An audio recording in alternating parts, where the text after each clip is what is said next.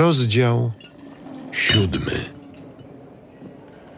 Przyszedł więc król z Hamanem, aby ucztować z królową Esterą. I także w drugim dniu podczas picia wina król rzekł do Estery: Jakie jest twoje życzenie, królowo Estero? A będzie ci spełnione. I jaka twoja prośba? Choćby to była połowa królestwa, stanie się. Królu, jeśli darzysz mnie życzliwością i jeśli król uzna za słuszne, to niech będzie darowane mi życie. Oto moje życzenie i lud mój. Oto moja prośba.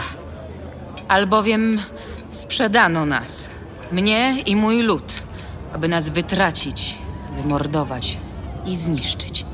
Gdyby nas sprzedano tylko jako niewolników i niewolnice, milczałabym. A tak nigdy nie wynagrodzicie, mężyciel, szkody królowi. Któż jest ten, który zawziął się w sercu swoim, aby to uczynić? I gdzie on jest? Tym przeciwnikiem i wrogiem jest Haman, ten niegodziwiec. Zatrwożył się Haman wobec króla i królowej.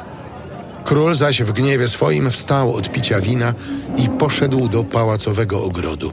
Haman zaś stanął przed królową Esterą, aby prosić o życie swoje, ponieważ dostrzegł, że król postanowił jego zgubę. Potem król wrócił z pałacowego ogrodu do domu, gdzie pito wino. Haman zaś przypadł do łoża, na którym spoczywała Estera.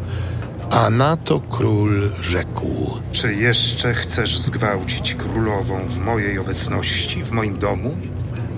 Słowo wyszło z ust króla, a twarz Hamana zakryto. I rzekł Harbona, jeden z eunuchów, którzy pełnili służbę przy królu: Oto drzewo, które postawił Haman dla Mardocheusza, co radził dobrze królowi. Stoi przed domem Hamana, wysokie na pięćdziesiąt łokci. I rzekł król: Powieście go na nim.